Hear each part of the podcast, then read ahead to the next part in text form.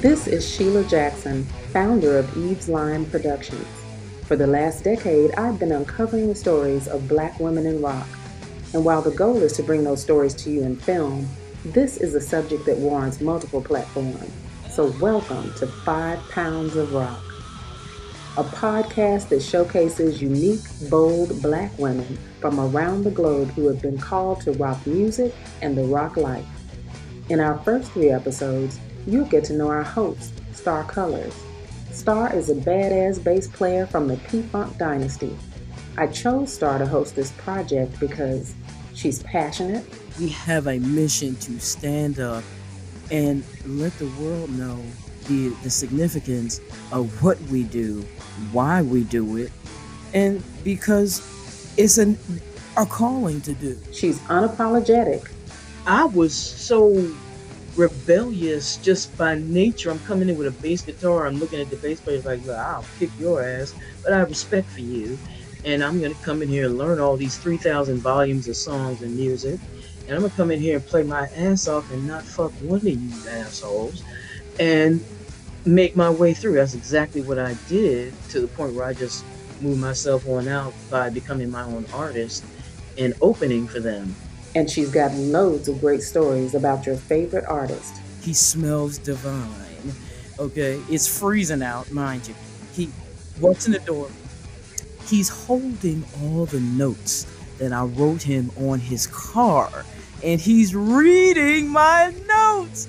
He's going, Dear Prince, I drove 17,000 miles to give you my demo tape. Peace and love Starr Cullars. Now I'm mortified.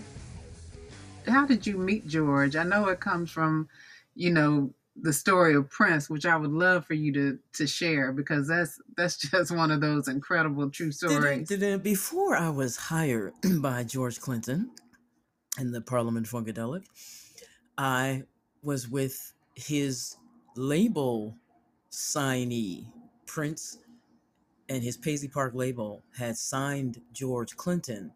By the time he hired me, George was signed to Prince in the early 90s. So when I was hired by George in 92, it was about a year or two after I first encountered Prince. But before that, I am in college in Duquesne University in Pittsburgh. This is like 1988, 89, and I'm a Prince fanatic. Prince is God to me. I understand Parliament Funkadelic and who they are, but they're older. And I was really my my heyday, my teenage years was Prince time, you know. So he was God to me. And by the time after Purple Rain and all that stuff, he bought uh, his Paisley Park complex and the warehouse. And he was, you know, slowly had opened it up to start signing acts. Well, I'm going to Paisley Park with my mentor. So I sent demo tapes and demo packages and got little rejection letters that said, no, you know, the standard rejection letters that uh, record companies used to give you. And um, I didn't hear that. I said, I'm not hearing that.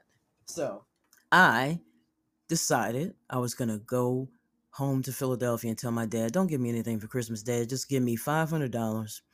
I'm going to go drive back to school at Pittsburgh. We're gonna drive from Pittsburgh to Minneapolis. I'm gonna go to Paisley Park and get a record deal with Prince. All right. So he was like, All right, here's the money. Don't sign nothing till you get with me. Be careful. So I go back, Pittsburgh, get with my roommate Armand, little Italian brother, and we drive in a snowstorm in December. High on speed to Minneapolis we got pulled by a tractor trailer truck because the snowstorm was that bad, and we in the little itty bitty car, right? We get this is freaking freezing. It's like 20 below zero. And we don't have money for anything but a boarding room at University of Minnesota's campus. So I get a boarding room, we get some food, and then we hike out the next day to go find Paisley Park. Well, first of all, I had his house address because I'm crazy like that. So I had called his horn players, Eric Leeds and Matt Blistan, who went to Duquesne University, where I was in school at. I called them, got the information, became friends, pen pals, was sending them demo tapes, and it was like, give it to Prince, give it to Prince. They were like, all right. They never did. So I was pissed. So I said, fuck it, we're gonna drive up there. So when I get there, I go to his house. He has a big, huge purple windmill in the backyard, lit up like Hollywood in the middle of Excelsior, Minnesota, y'all. Okay. I mean, who has a purple windmill? Okay. So I'm like, this gotta be his house, right? Pull up big guard gate, black gates and stuff. I'm like, yeah, I know I can't come in, but take this package anyway. My name is Starr Cullars, and I drove 17,000 miles to give Prince my demo tape. So he said, listen, honey, Paisley Park is around the corner, up the street, and down the hill. If you go around, I said, oh, cool. So I go, we find Paisley Park. So the gates are open. so we drive into the gates, and Prince had BMW cars. He had a yellow one, he had a purple one, he had a black one. So I knew his cars. Remember, I'm a Prince disciple. Okay.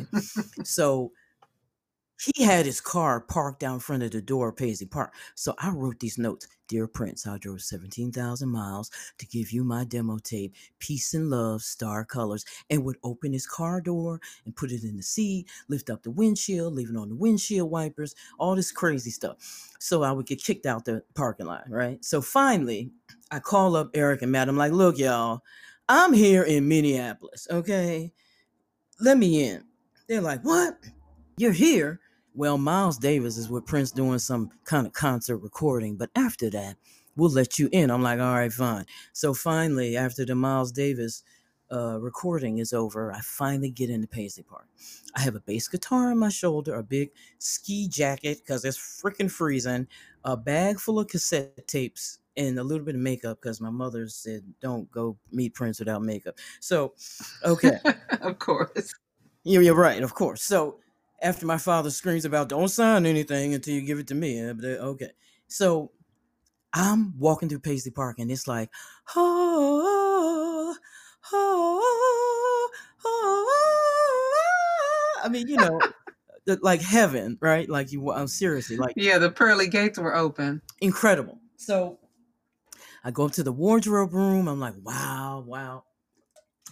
Finally, here he comes with Fargnoli, Steve Fargnoli, the manager from Purple Rain. He's still with him. So he sees me. We bang into each other. Almost knock him down. Bam! So Steve looks, and goes, Oh, you're Eric's little friend from Duquesne. Oh, yeah, go ahead, honey. You're the little bass player, right? Well, go ahead. You can talk to him for a few minutes. He goes in a room and leaves me and Prince standing there staring at each other. Prince is staring at me like he's looking in a mirror, but a mirror that's taller than him. And he's tripping because I have a bass guitar on my shoulder. I'm taller than him. I remind him of Apollonia and Vanity, but I'm scary because I got a bass on. So he's looking at me like he wants to hit on me, but he's scared, but he's intrigued, and he's tripping like, how did I get in? All at the same time, right? I'm looking at him like, look, man, you gonna take this demo tape right now. So I'm shoving. He he puts out his hand to shake my hand, and he doesn't let go like a psycho. He doesn't let go, y'all. So I'm like, okay, cool. You gonna play this game? I start handing him my demo tape, shoving it like in his hand, like you. Hey, I drove seventeen thousand miles to give you my demo tape. You gonna take this tape right now? So he's like, oh look, this is how they do things here. You have to give it upstairs to Alan Leeds. I said, fuck that. I have given these demo tapes and got the little letter. I'm giving it to you. So he was like, I said, I'm from Philadelphia. All right. I didn't come all the way out here to hear that shit. So he's like, oh, okay. Well, listen, this is what you do. You go upstairs to Alan Leeds' office and you tell him that if I don't get your demo tape tonight, I'm to kick somebody's motherfucking ass. I said, bet. I snatched the demo tape, snatch, ran up the steps. He's still standing there staring at me like, what just happened? What is going on? Who is this? So I break into Alan Leeds' office. Mr. Leeds, Prince said, if he don't get this demo tape tonight, he's gonna kick somebody's motherfucking ass. So he he goes, oh, come on in, honey, sit down. Oh, he opens his top desk drawer And in the top desk drawer are all my little rejected demo tapes. He says, Oh, is this you, honey? I said, What? Yeah, that's me. He said, Oh, we didn't know who you were. He'll get it tonight. Come on, sit down. Let's talk.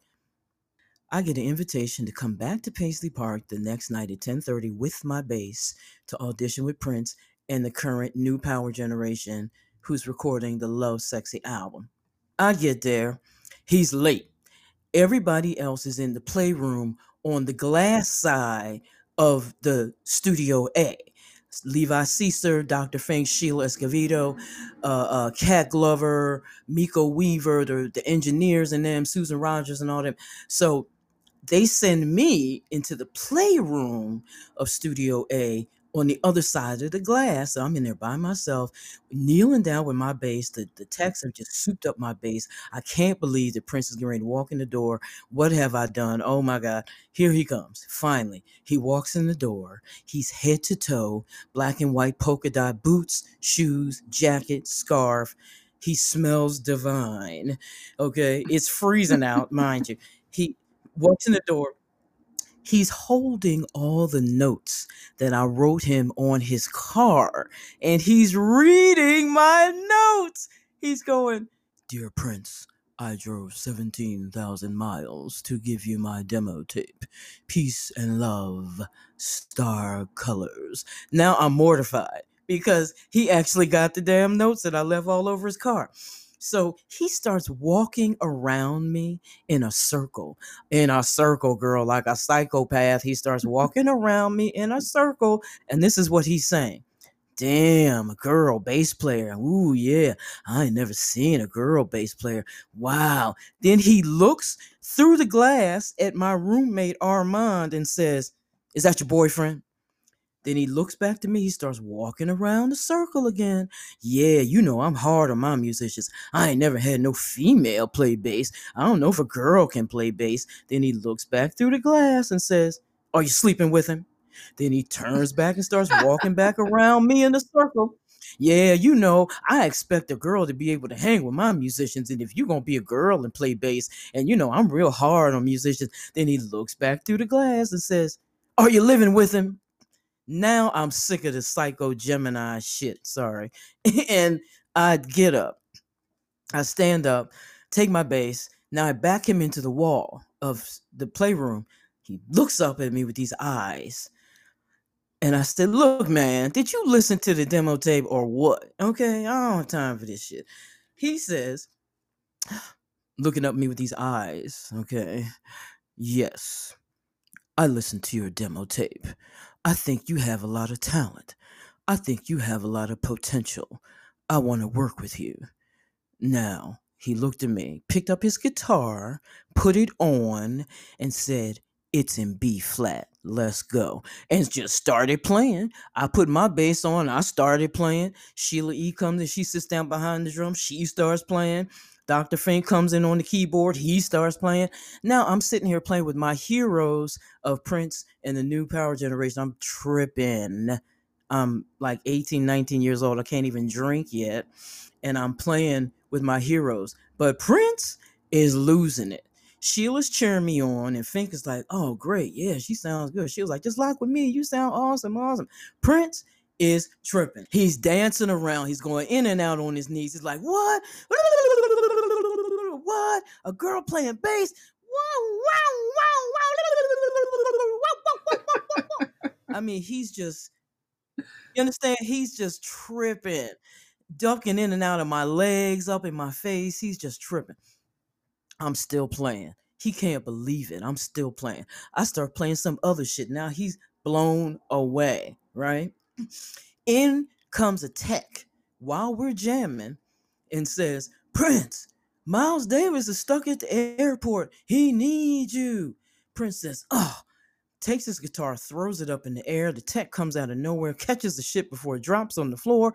Prince runs out. Sheila runs out. Fink runs out. I'm standing against the wall, like, oh my God, what just happened? Sheila and Fink come back in and says, Well, come on, we can keep playing. Prince said for us to keep playing. We keep playing. Then Sheila says, Come on, sit down, let's talk. So me and her go out in the room. We go sit down and talk. We talk about being female musicians and how rare it is and how deep it is for us. And she was telling me about shoes and shit to wear and all this shit. And then she says, "You know what? Everybody's blown away by what you did." She said, "I've never." I could never do what you did in here tonight. She said, I've never had to audition before in my life because I'm an Escovedo. I always got the gig from my father or uncles and them, and I've never had to audition. She said, I could have never did what you did in here tonight. And everybody's blown away, especially Prince. He's going to call you in the morning. So I get a phone call the next morning at the boarding house. Finally, uh, an assistant says, Stay by the phone. He's going to call you. I said, All right. Finally, he gets on the phone. Hello. Hi, this is Prince. I go, oh, hi, listen, thank you so much. Goes, oh, thank you. I want to thank you for auditioning uh, with me. And I think that you have a lot of talent. And I definitely uh, want to work with you. He said, I'm not trying to tell you what to do, but you can stay with me while I finish Lovesexy. And then we go on the road and then we can get to your project. But I'm not trying to tell you what to do. Now, mind you, I am young, but I'm not st- stupid to him and his women. So I didn't want to be one of his women on the side. You understand? So I said, I'm going to go back to school and finish. And then when you finish Lovesexy, you know, come get me. We'll get together. He's like, all right, I'm going to remember you. And, you know, I'm not going to forget you. And you take care and blah, blah, blah. So we say goodbye. Flash forward about a year and a half, two later to when George and them hire me I tell George, which I got hired on the East Coast from Philadelphia, New York, and DC, me being invited to a series of shows with them that started in Philadelphia, where I'm from, to New York, to DC, where I was finally hired with a written contract that I made them write because I had already heard about treatment of women and I knew I was a musician. So made sure my mind was special. But when I told George about my Prince story, he was signed to Paisley Park. So he said, Look, we're going back there. So he's going to see you. I said, well, George, I don't know if he's going to remember me or not. But he said, Girl, are you crazy? Of course, he's going to remember you, a, a girl that broke into his complex with a bass on and jammed with him. He's going to not forget. I said, All right. When we come back from our P Funk, my P Funk first tour in Europe for about three weeks. We come back to the States and we go to Minneapolis for a Paisley Park event for all of the Paisley Park artists, which included George Clinton. So the entire P Funk, of course, we're all there, and all the people in P- Prince's Camp loves P Funk. So it's a big, you know, P Funk's in that building. Oh my God, oh my God. Now I'm still wondering what's gonna happen, right? So finally, Prince and George see each other. Hey man, hey George, hey Prince, how you doing? Prince looks over at George's shoulder and goes, Starr? Starr Cullars? What are you doing here with Prince and them? What are you doing with George and them? What are you doing here with them? Everybody in the P Funk stares at me and goes, How the hell does Prince know you?